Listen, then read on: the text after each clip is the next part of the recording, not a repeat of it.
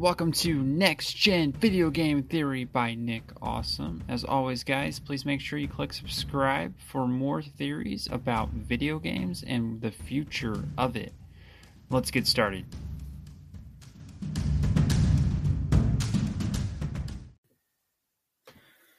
What's up, everyone? So, today we're just going to talk about streaming services. So, today, Chromebook is now has GeForce Now and the quality is actually there. I'm really excited about this because I don't have a high powered PC. I tend to game on systems, and this is a really cool approach. Just being able to stream my games from my stream from my Steam library and having access to those. And the more libraries I have access to, such as Origin and Steam and all that jazz, uh, the better off you're going to be if you're able to play those demanding games without having the system in place, that's just going to open the door for more people to get into PC gaming, especially if those streaming services really do take off.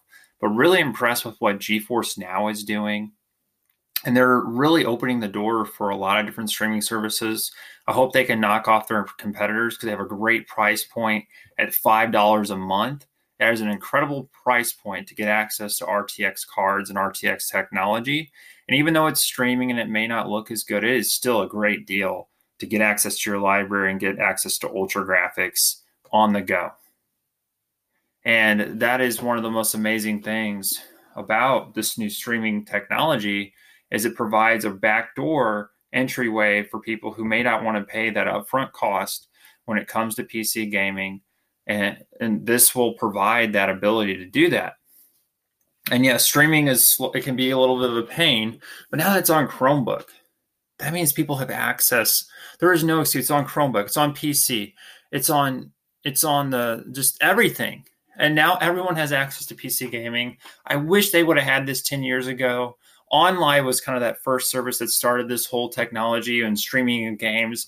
Unfortunately, it failed, but now these other companies took that off, such as PS Now, and then Xbox here in the future is going to have their own service that's going to be streaming, and then GeForce Now and Vortex is another one that allows PC games streaming. And this ability to play games on the go is just going to improve as 5G takes off. So a lot of these new entries are in the hopes that 5G will take off and take over that market, which it will eventually be a very good streaming way on the go. And if you can't tell eventually on a small screen that what you're playing is being streamed, that is going to be the game changer.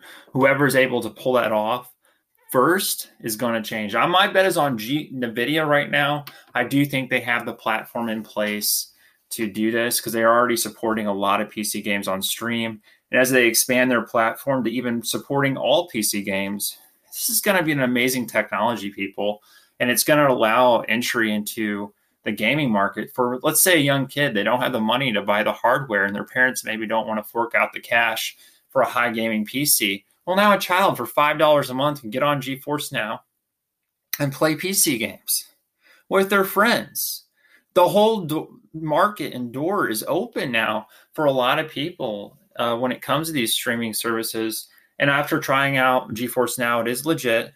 Now i will say this you do need to have a very high internet connection to be able to do it. So you got to have a very robust internet connection. So that's kind of the catch. But if your family has a robust internet connection you're a kid, this is a great opportunity to break into PC gaming because a lot of those free games are already on uh, GeForce Now.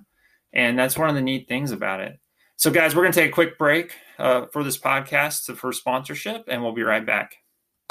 Welcome back to the podcast. Uh, and I just want to thank you all for listening in. I'm really excited about all the theories we're going to go over.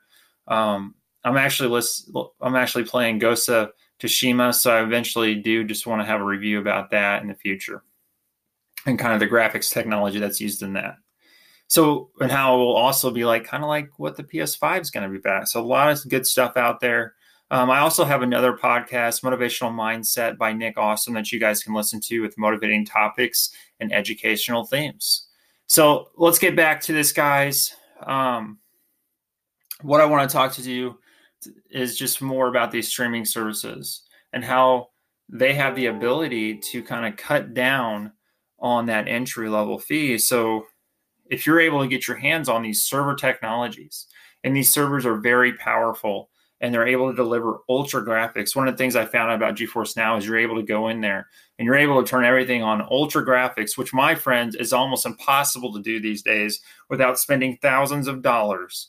And these servers, these GeForce, these GeForce servers running uh, Titan graphics server cards are able to take on the high performance and have the RAM built in and have all that built in into a server architecture that really is high powered and it's the future of gaming. So we've kind of turned full circle. We went from having systems in your house, which are still going to be take, they're still going to be strong, but once this streaming service really latches on, and the internet speeds go up to like 100 megabytes, we are going to see this technology take off, and everything's going to be streaming because it's a mainframe approach it allows for easy updates from the companies. It allows for uh, keeping games updated. It allows your games to launch faster. It allows you to have the performance. You're not going to have the lag that you normally have. And once this gets put into place and they get the bugs worked out, it is going to be uh, it is going to be an, uh, a, a like a a rocket ship just taking off uh, I think they call them interrupters in markets, and what they do is they kind of undercut undercut the market and creating innovation. And this is an innovative technology that pretty much allows for limitless performance. We're not talking just PC gaming hardware; it's how much server power they're willing to give you, and then you're able to take that and have that power. So, who your solid state drive, you're gonna have the best. Uh, your RAM, you're gonna have the best. Your video card, you're gonna have the best and you're going to be running off the super technology through streaming through a cheaper cost because they're able to develop these things with a wide range of people using them. So as long as their systems can handle it, they can cut the price down. So awesome, awesome technology. Really excited for GeForce Now and what they have to offer. Vortex is another service or competitor out there who also does the same thing. And then you also have PlayStation Now and Xbox who are trying to get into that streaming market too to create a, basically a Netflix for gaming eventually is what's going to happen here. So that's kind of the future of the market. It will eventually reach a point where it's like a Netflix, but right now it's just you play your Steam games and you have access to some free games. But super exciting times, ladies and gentlemen. So as always, guys, please click subscribe to uh, this podcast, and there'll be many more here in the future talking about game theories and the future of gaming. Who doesn't want to talk about that? I'll talk to you guys later.